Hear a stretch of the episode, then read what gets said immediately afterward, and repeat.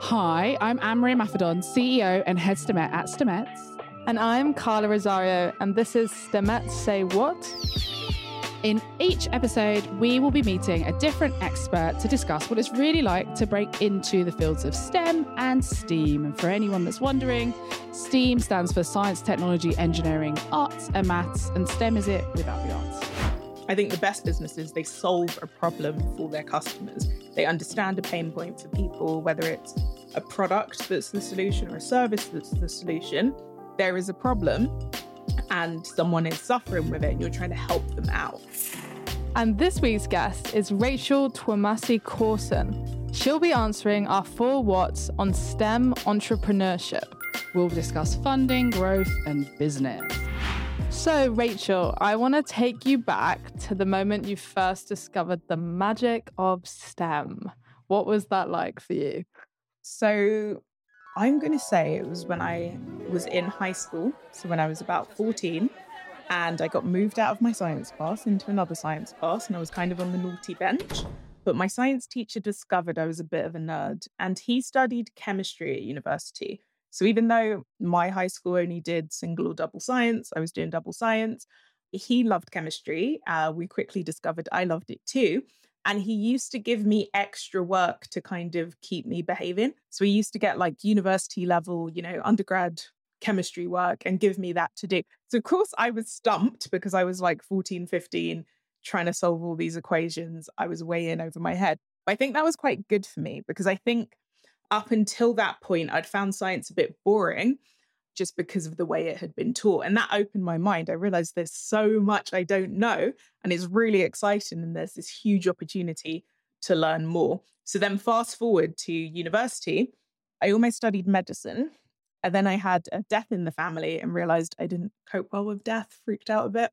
So then I wrote a personal statement for biomedical science. Then I changed my mind and thought maybe chemistry. You know, I did biology, chemistry, maths at A level. And it's a very long story, but the short version is I ended up studying law, but then setting up like my own kind of home lab in my university halls. And that's where Afrocenchix began. What? That's I mean, interesting. That's, yeah. What's a home lab? What did you even just, that's the biggest what. We haven't, haven't even started the what's. What did you just say? I studied biology, chemistry at A-level. I ended up studying, long story short, I studied law and I set up a home lab and that became a, no, no, no, no, no, no, no, Rachel. The listeners demand more. Okay. So law was a big jump, right? I'd never studied anything to do with that area of life and governance. I didn't didn't know anything about law. I don't really know why I did it. I did kind of have humanity A-levels because I also did English literature. I also did psychology. Neither of those have anything to do with law. So I was in over my head and science felt safe. So I always loved science. I didn't always know it was science that I loved. So like even when I was in primary school, I spent a lot of time in the library. My dad would just kind of dump me and my sister in the library and then pick us up a few hours later on a Saturday. There was like this book on the theory of relativity, but it was for kids. So I got into like learning about Einstein's theorems. There was almost this comfort around just learning how the world works and also being able to like solve problems using the scientific method. So when I got to law school and I was not enjoying my course, I didn't like legalese. I didn't like having to read all the cases. I didn't like the fact that people on my course kept asking me which school I went to. And it took me about a year and a half to realize that this was like a class-based question. And then, you know, did you go to like Manchester or Harrow? You know, like they wanted to hear a name they knew. And I was confused. I was like, you're from, you're from Bristol. Why would you know my school? I'm from London. This doesn't make sense. Eventually I got it. But essentially I felt like a massive outsider and science had felt safe. So when I started to suffer from uh, like massive hair loss, which I'd had before because my mum used chemical straighteners, but basically I had like no hair here. You can even see it's a bit, it's a bit faint in my hairline. And I had a big bald patch in the middle and I was using hair extensions to cover it up. I was still using the chemical straighteners. It seemed like a problem that could be solved with science, right? So I started talking to a friend about it. She told me about natural ingredients. And we used to joke that studying humanities just got you a really expensive library card. So I went to the library and I started reading cosmetic science journals and reading research on different ingredients. And then, because I don't know, I'm, I've now realised this is weird. At the time, it felt perfectly normal. I just got on eBay and ordered some, you know, Petri dishes and pipettes and beakers, ordered some raw materials and started kind of making my own formulations. I remember for some weird reason, I brought my old maths book with me, like a blank maths book. So I had graph paper, because of course, when you're studying law, you really need graph paper. I don't know what possessed me to do it, but it meant I was able to have my little table in halls. Even my housemate, who was a chemistry student, thought that this was completely insane. And I was like, I have a problem. There is a solution. I'm trying to make it. Like, what else would I do? That was my entryway into cosmetic chemistry. It was a bit wild. Well, should we move on to our first what? So you already kind of mentioned the beginnings of your of your business. I'm excited to hear more. Our big what is, what are like some important skills you need to master to run or like start your own business? Research is important, and whether it's STEM or STEAM or anything in between, it's really important to find out what is out there and test things out. So I think research is probably one of the most important skills. Uh, you also need a lot of resilience, because if you approach your business with the scientific method, you know, you've got your hypothesis and you're trying to disprove it, you're going to fail a lot. But actually, you have to see that failure as success. You have to see it as taking you one step closer to certainty and one step closer to an answer. Then I'm going to throw in another R, because why not? We like some alliteration. I'm going to say relationships are super key. So whether it's with mentors, investors, customers, a business partner, your first employees, or your friends who you rope in to help you build the business, you need to be able to, to build relationships. Because ultimately, if you're starting a business, I think the best businesses, they solve a problem for their customers. They understand a pain point for people, whether it's a product that's the solution or a service that's the solution. There is a problem and someone is suffering with it and you're trying to help them out.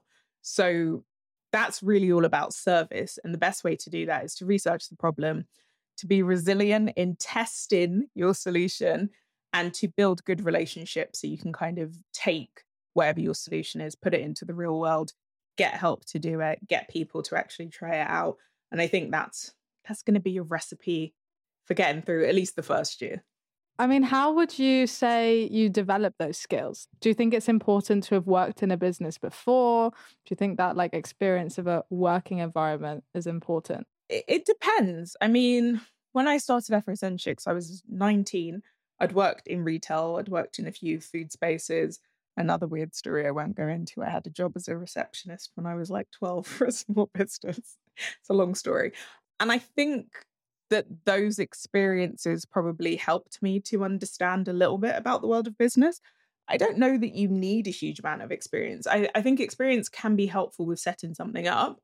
Frankly, I think all founders are kind of a little bit mad. Sometimes going into the working world will get that madness out of you and perhaps dampen your, you know, enthusiasm. There are some lessons that are best learned the hard way, because otherwise you'll just avoid it. Some things in business are best to just just try out. Equally, I've seen loads of really great businesses started by people who were in their thirties or forties, who've worked for a decade plus, built up life experience, and then started a business. I think either route can work. That was a very long way of saying either or. Either or, but also delusion. I think that's the word, right? That's the thing that they say. Normally you have to be a bit delusional to think that you can change the world or start a business or run a business. So I think there's definitely that idea of like, yeah, you don't have all the answers. The failure, there's always a failure. Like there's constantly, there's constantly several failures happening on several corners, several faces. And so you have to be used to that. But I think also that means that sometimes you can be set up to almost be like constantly vigilant, all right? You know, like the next failure is coming. Where am I looking? What am I kind of, you know, you end up not being able to put it down sometimes or take a break. Right. And so how do you make time for your personal life? How do you switch off at the end of the day as someone that's an entrepreneur that's starting a business? Do you switch off at the end of the day?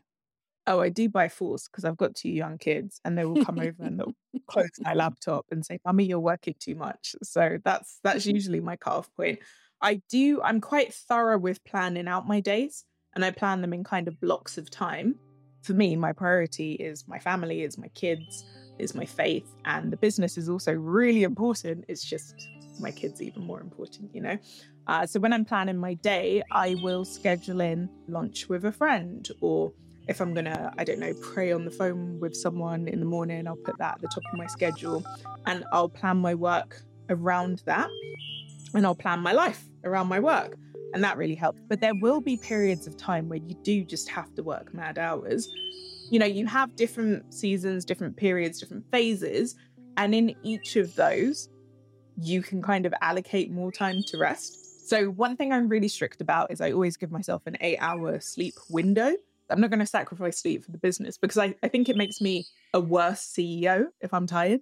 And now that I'm pregnant with twins, my sleep is not great. So that eight hour sleep window is more important. Oh my goodness, Rachel, ever. twins. Wow. Twins. That's so exciting. Congratulations, we should say as well. Also, wow, you're going to be so busy. Yeah, it was a big surprise. So I think I'm kind of learning as I go. But I, I think you have to protect your sleep. You have to try and eat healthy, you know, drink enough water, get exercise, have therapy if you need it. I think investing in yourself is probably the best way to make sure you're resilient enough to build a world-changing business. I guess it's about that, like, discipline, isn't it? In terms of, like, along the same line of, like, you're your own boss, blah, blah, blah, how do you kind of reward yourself or kind of celebrate your achievements and goals? Yeah, so I've gotten better at just like silly little things. So I really like little moons, you know, those little... Oh yeah, those are good. I love food. So little little things like food or meals out with friends. But I'm not great at that. So I'm going to turn it around to you guys. How do how do you do it, Carla? How do you do it, Anne-Marie? Any tips? There's this really nice granola, which is a, bit, a little bit expensive, this crunchy nut granola. And if I'm having a bad day, I'll, I'll buy it. It's like three pounds and it doesn't last me very long because it's too delicious. I'm actually now trying to get myself to thinking that a workout is a good reward.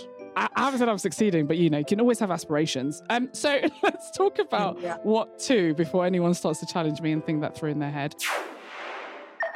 What support is important in entrepreneurship? You talked about relationships. So let's delve a little bit more into that. You know, what do you need? What are the things that you should definitely put in place, I guess, as you begin on an entrepreneurship journey or as you are going through on your entrepreneurship journey?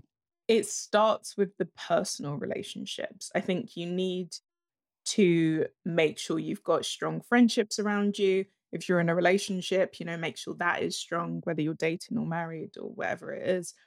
Your like family relationship. So for me, it's my siblings. I'm really close to my siblings because resilience is so important. You're going to have days where you want to cry. You're going to have days where payroll has come in and your invoices have not been paid. And therefore you do not have the money for payroll and you need to figure out how it's going to drop from the sky. And you need to kind of speak to people almost outside of your industry or outside of the startup bubble, just normal humans who you can, you know, be emotional and have feelings around, and they get it and they'll listen and help you troubleshoot. Uh, but it's also great to be able to meet up with people and not talk about the business, right? And not have your identity as you are a founder. That's that's so important. So when I'm around my friends, I am Rachel. They don't like, they're supportive in everything, but it's not like in the startup world where I'm an introvert. And sometimes I find it weird when people almost kind of like fangirl over me. Because I'm like, I haven't done anything. I'm like... in the early days, and pe- random strangers will ask me for selfies, and I find it the most cringe thing ever. But it's very grounded to have friends who are like, okay, yeah, you, you did a thing. You're a weirdo, you do things. That's great. On the actual professional side, so I think executive coaching is really helpful. So I've got an exec coach and I've got a therapist, and I'll talk about business or personal stuff with both. And then more kind of specifically in the early days, having mentors, sponsors, support, that kind of thing is really helpful. Having community, I think being able to talk to other founders and kind of you want to sense check whether something is you or whether it's everyone. So for instance, at the start of the pandemic, my sales disappeared. They just fell through, right? Retail is cancelled. No one was shopping. And being able to check with my other friends who were running direct-to-consumer stores to see if they were feeling the same trends. That was important because usually trend reports and research come out like months after you've suffered through it and survived or died. So community, in my personal life, it's like my church community. having people who will pray for me or pray with me when I'm going through big stresses. And then work-wise, I'm in communities for Black founders, for female founders, for e-commerce founders, beauty founders, tech founders, all sorts, because Afrocenchix is a weird kind of hybrid. It's a big problem we're solving, right? We want to make sure everyone can access safe, effective, ethical products, and that is not the case. So I need a lot of communities to help me on this journey. So that's really cool. You've kind of touched on where you meet those kind of fellow founders and other people in business. How do you make relationships with people when you're starting your business that are supportive, meaningful, and are going to help you grow your business? If I'm looking for, say, like a mentor, I might see someone else who's several steps ahead of me, who's in a similar industry, and I will literally slide in their D Ms on like Twitter like a creep and let them know what I want from them. And it might be, hey, I read your article, it was great, or I heard you on this podcast, really interested in what you're building. I'm dealing with X issue. Do you have fifteen minutes for a call to help me through it? And I'll, I'll be super specific in my request. That typically works quite well, but I wouldn't approach it that way if I was hiring someone. It would be very weird. Uh, I've definitely learned that with hiring, you want to cast your nets out super broad. And then I've got a four stages that I think of in the hiring process. So you want to make the job listing look appealing, and then you want to get it in front of as many people as possible. So there's different like Facebook communities you can use. Uh, things like Social Fixed, which is run by Mercedes Benson. That's really cool. Throw it out there. There's things like Google for startups, where there's people who are interested in startups but don't necessarily want to run their own, but they might want to work at one, or speaking to other friends who've run startups. Any of those things can work. And then the four things briefly are, I know this is unpopular, but I get a cover letter and C V because I think the cover letter helps the applicant to think through if they're actually interested. And it helps you to get to know them a bit before you get to the interview phase. We'll then do kind of like a telephone screening interview. And then that will go through to like a full panel interview, possibly two, depending on the role. During the interview, there's always a task to present. So we'll give someone a task that's specific to the role. There's something simple that will take like less than an hour. And then the fourth thing that's really important is references, right? Because some people are great at interviewing, some people are terrible. That doesn't mean that they're good or bad at the job. That's more about whether they're good or bad at interviewing. With references, you learn so much more about a person from people who've worked with them uh, than you do from, you know, your own half an hour or one hour or two hour snapshot. So I get three references, and I'm happy to mix up like academic references with work references, or if it's someone super young, I will take one personal reference, but then they need like at least an academic and a work one. And then I see it as they're not in until they've passed probation. And that's really important, right? Because over probation, you get to see how someone does the job. And they also get to see how they fit into the company, how the role works. It's a two-way process. And I think that is probably more important than where you find them. I think it's such a tough thing. And I don't know if folks talk about it enough of entrepreneurship, because there's there are so many businesses that you can run on your own.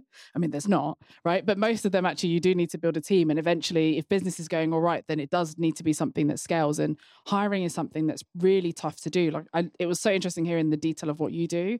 At Stemettes, we're still trying to find our way. Like we still have the probation. We pay people for a trial day if they get to the third round of interviews as well. But I think it is about trying to understand that, and yeah, like building your business is about building with other people as well. So completely, I mean, yeah, as the support, it's the support of the communities and the networks, but also the support of your actual people genuinely doing the business alongside you. Thanks for sharing that. I think it might be time for the next what. You're going to need some money to start a business, right? Or to grow your business. What is the key to accessing funding, or where do you go? Who do you ask? I was lucky in that I started out my business at university. And because of that, I had access to university entrepreneurship funding. Uh, then even when I was taking it a bit more seriously and growing it, I was doing my M S E at U C L, and they've got like a great enterprise department. So for me, the first bits of funding I got were from the University of Birmingham, when I won a prize for ethical and sustainable business innovation. And they essentially said, you can have more money if you register it as a real business and take it seriously. I was like, cool, like this is a lot of money. This sounds great. I'd won about one thousand five hundred and they said, we'll give you another two grand if you register the business and come along to these workshops. It sounded amazing. So I did. But then after I graduated, I got like a full-time job as a data analyst at Cadbury's. And then when I moved to London and I was working at Tesco head office, I absolutely hated it. They put me in the legal department during the horse meat scandal. So I moved on from there and I worked in education for a bit, then decided to go back to uni and I did my M S c at U C L. They had a really great enterprise department and I ended up winning something called the Bright Ideas Award, which came with a five K grant. And in both cases, this was like free money, which was wonderful. So I would say try and find grants, especially if you are building a business in STEM or in STEAM. There are so many grants out there for science-based businesses, even for art-based businesses at the moment. The other thing I did, I raised angel investment. That was super hard. And there are so many really scammy websites out there. And even the legit websites, they've got a bunch of scammers on them. So you have to be quite careful. That's where I think community comes in, as in professional community, because you need to be able to run investors by people and check, do you know these people? Have you worked with them? LinkedIn is quite useful for this stuff, actually. And what I tend to do is I look at what can, connections we have in common, whether personal or business. Uh, and then I'll ask people for like a sneaky reference before working with people. And I, I did that quite early on. But in terms of investment, the main routes are kind of grant funding or prizes. Then there's angel investments, which are individual people putting their own money in your business. And then there's V C, venture capital, where you've got the V Cs are not putting in their own money, but they do make money from it if it goes well. Uh, they usually invest in money from L Ps, limited partners, who are the rich people who put their money into the funds. And the V C's job is to grow it. So there's usually quite an involved process, but there's usually quite a lot of money. And the V Cs, ultimately, they're trying to exit and become angels and invest their own money. I actually wrote a Medium article on this to try and demystify it a bit because I didn't understand it. But yeah, I, I'd say the, your first port of call, if it's a STEM business, should definitely be look for grant funding and take it from there. So grants are like, just to clarify, grants are like free money and you don't owe that person anything. You don't have to like meet any targets or anything. And then with angel investors, do they like have a, do they buy a stake in your company? Like, do they then have shares and like own part of it? So it's free money, but I wouldn't say it's completely without strings or targets. Usually they do want to see you delivering on whatever it is that you applied for, and they will check in and you will have to kind of do like file reports and update, and you kind of want to pay it forward. So when I was at U C L and I won that five grand, it was expected that I would keep U C L up to date and I would do talks for other students and I would kind of make sure that I'd give them enough evidence that it was working, that they could actually then get more money to invest into future students' businesses. Whereas if I just took the money and went, YOLO, free money, do what I want, and went out raving with it, they wouldn't then be able to justify the next year running that program again. And then with angels and V Cs, it's really funny we call it raising investment. I feel like we should call it selling equity, and people might be a bit more cautious in it because you you are you're selling equity in your company, which means someone's going to come in and you're stuck with them for better or worse, even though it can be hard to raise investment, especially if you're a woman. Like less than two percent of V C funding goes to women. If you're a black woman, it's less than zero point zero zero three percent. But I had certain non-negotiables. There's certain people I'm like, I am not taking your money. I don't care what level of desperate I'm in. I'm not taking your money because I just don't want certain unethical people associated with my business or making money from my business or trying to pressure me into being equally unethical. I have someone in mind, but I'm not going to name them. So yeah. I've got one quick question before we go into the next what. And this is around STEM specific, because I think, so we run an entrepreneurship program called Outbox Entrepreneurs, and it's always interesting to see the cohorts that come through and how many of them are like digital and how many are kind of what we might call deep tech.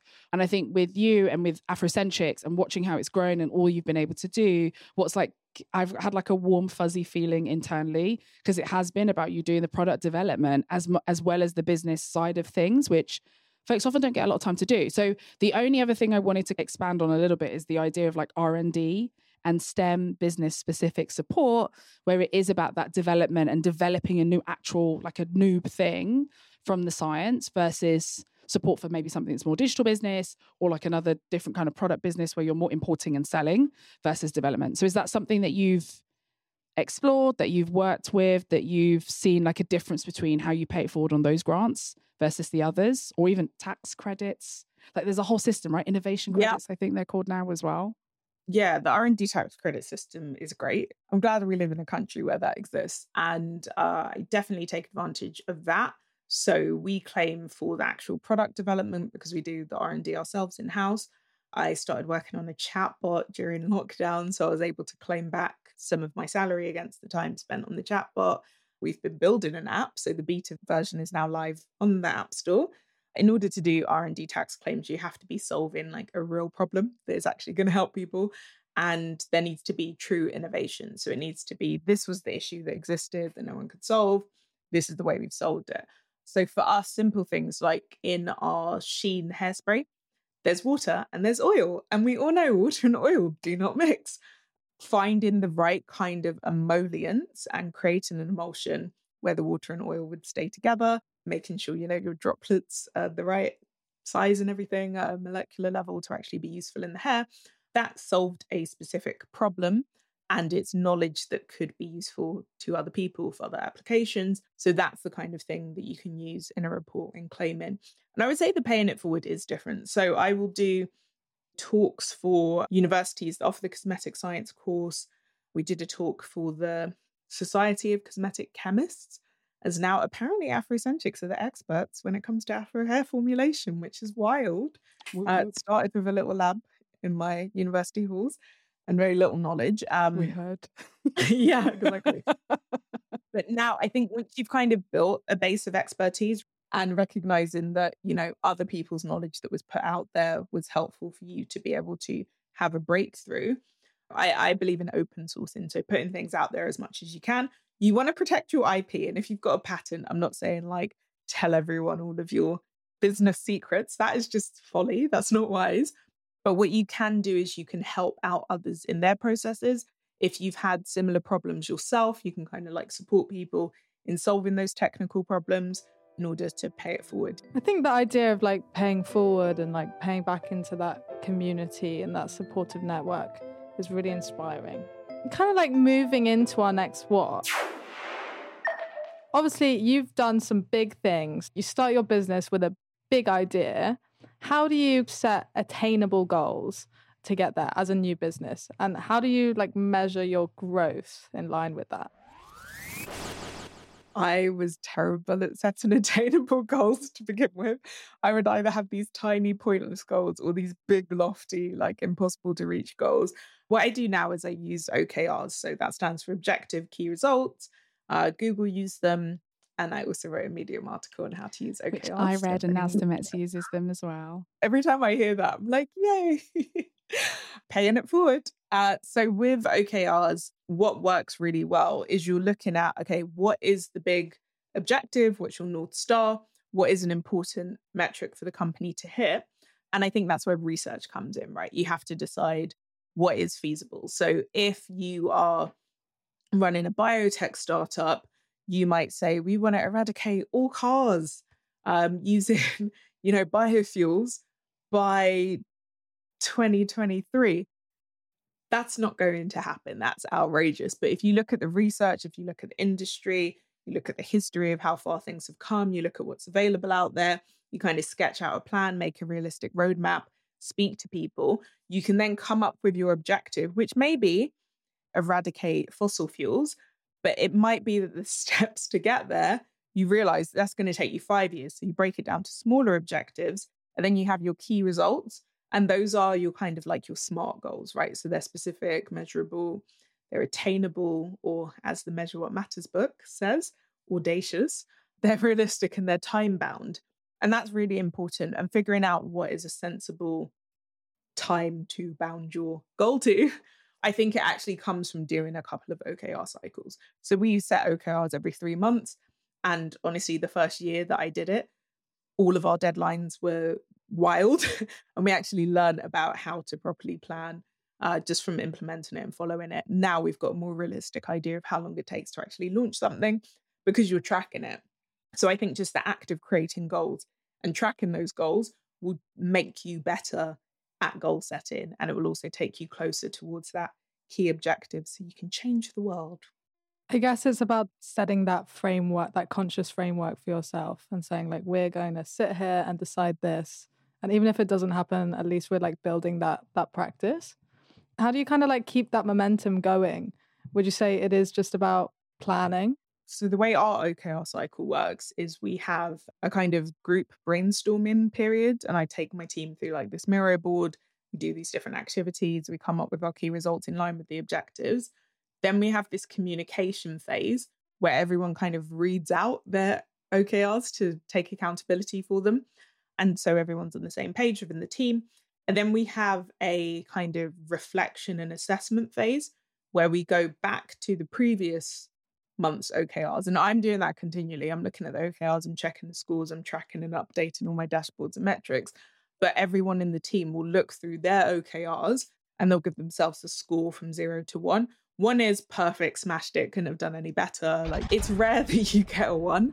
And if you keep getting ones, it just means you're not stretching yourself enough. Really, you should be seeing a range from like zero point five to zero point seven if you're doing great and you're stretching yourself. If you're seeing a bunch of zero point threes, that means either you're barely making progress, you're not achieving it by the deadline, or you've achieved it really badly and late. And doing that process is really good for people to assess their own performance. But it's also good to see, okay, well, how realistic really was this goal? How much progress are we making over time? And then I love a good graph. So we'll throw together graphs and like show them to the team so they can see how we're progressing. We try and really zoom out. I think you need at least ninety days to see a trend. We're quite fortunate we've been around for a while, so we can kind of zoom out and look at, okay, how are we doing now compared to two years ago? In what areas are we growing? In what areas are we struggling? And I find that's really effective in terms of making progress. We've got a listener question now from Ritiga S. What is necessary to showcase your business? Is it just a website and social media? Kind of depends on what your business is. I think a website and social media is the basic level. But I would say that with your socials, be careful not to overstretch yourself. You don't have to be on every platform. But if you're on a platform, you have to present yourself well. If you're into TikTok and you're into Reddit, just do TikTok and Reddit. That, that's okay. It will help with your search engine optimization. It will help people find your website. If you're on LinkedIn, but you don't understand how it works and you never post, then when people look you up, you're going to look bad. And gone are the days where everyone expected every business has to have a Facebook profile. It kind of depends on your business. So find out where your audience is. Or if it's something huge like biotech, or you're doing something in crypto and you're more focused on investors, then look at where your investors are. Put yourself out there on those platforms. That definitely speaks to me. I think we have an issue with Stemettes where it's like, I don't know if it's an issue, but we have the opportunity, I guess, to reach like whether it's parents, whether it's teachers, whether it's partners, whether it's young people. And so we end up being on all of them, but it does end up being different people that look after them depending on, and it's an extension of what they're doing rather than, you know, a full-time role. And there are lots of questions that have come in um, under this topic. There's another one that's from Shona S. Hey, Shona. And she wants to know, when's the right time to expand or grow your business? So, and she had one about kind of switching the goalposts, which I know you mentioned in the O K R cycle, every three months you kind of move things and switch. But when do you land an audacious objective and you're like, we're going to expand into a new line, or we're going to go into a new locale, right? How how do you make those decisions in a business? For me, it has to be data driven. So I see running a business as solving a problem. At Afrocenchix, one problem that we're solving for our customers is making sure they've got safe, effective and ethical styling products. We don't offer any styling products, but our data has been telling us that's what customers want. And I'm talking the qualitative stuff, people just emailing us, messaging us on socials, asking us at events for these products, but also the quantitative data. So we have our website quiz and we get some data from that. We have all sorts of other databases we look at. Styling is up, but when it comes to styling products that are available for Afro and curly hair, there's not much out there that is safe and effective. So that meant for us, okay, we need to venture into styling products. By the same virtue, we also discovered there's a need for more conditioners. So that's why we're going to be dropping our first styling product based on the data. Uh, I feel like we need that for that as like a thing. World exclusive. And one final question, actually, this is another one from Risa Gaj. She wants to know, how do you know when a risk is worth taking that can aid your business if it goes well, but won't damage it too much if not? If the business does fall due to a risk taken that went wrong, how do you pick it back up? This is a big, big question, right, for business. The reality is no one knows. Uh, you're kind of out there on your own. You have to figure it out. You have to... F- so we have this overly complicated... Uh, risk matrix, which we adapted from what NASA used. And I might write an article on it at some point. I, I feel like I don't really know what I'm doing when it comes to risk mitigation. I'm learning as I go. But when I figure it out, I will write a Medium post. Uh, so we have this risk matrix. And I'm just before I go on maternity leave, I'm working on the risk register because I realized that the way we've run the business is people will come to me and then I'll make a decision and we'll move on. And it's not really formalized. It's just kind of in my head. So with the risk register, what we're doing is we're saying how much risk can we tolerate in these different areas. So when it comes to ethics, it will be like, a, no, we we don't we don't mess about with risks there. We're not going to work with a supplier if we haven't seen that they've got a clean supply chain. And when it comes to entering new markets, we've got a really high risk tolerance. We'll be like, yeah, we'll send a shipment over and if it burns along the way, we've got insurance, so it's fine. We mitigate against the risk of it. Of something going wrong. Um, so you have to decide how much risk you can tolerate as an individual, how much risk your business can afford to take. And you need to think of the different areas. So like R and D risk. I, I think ultimately you have to be a big risk taker as an entrepreneur, but there are some areas where you shouldn't take risks. So like health and safety or uh, ethics and morality. But ultimately it's your decision. I think setting your parameters of like, what are your non-negotiables and like which leaps you will take. It's really interesting.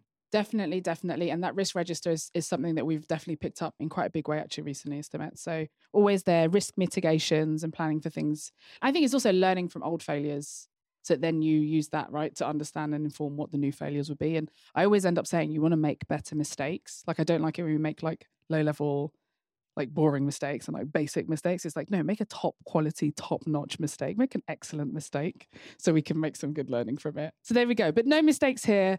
All the major keys, all the lessons to be learned. Rachel, I know we could have spoken for so much longer about product development. Maybe we'll have you back and we'll talk chemistry. I feel like there's a Netflix show or a film of your life that we need to see, from the library to the working at twelve as a receptionist to this chapter yeah, of I twins. Can...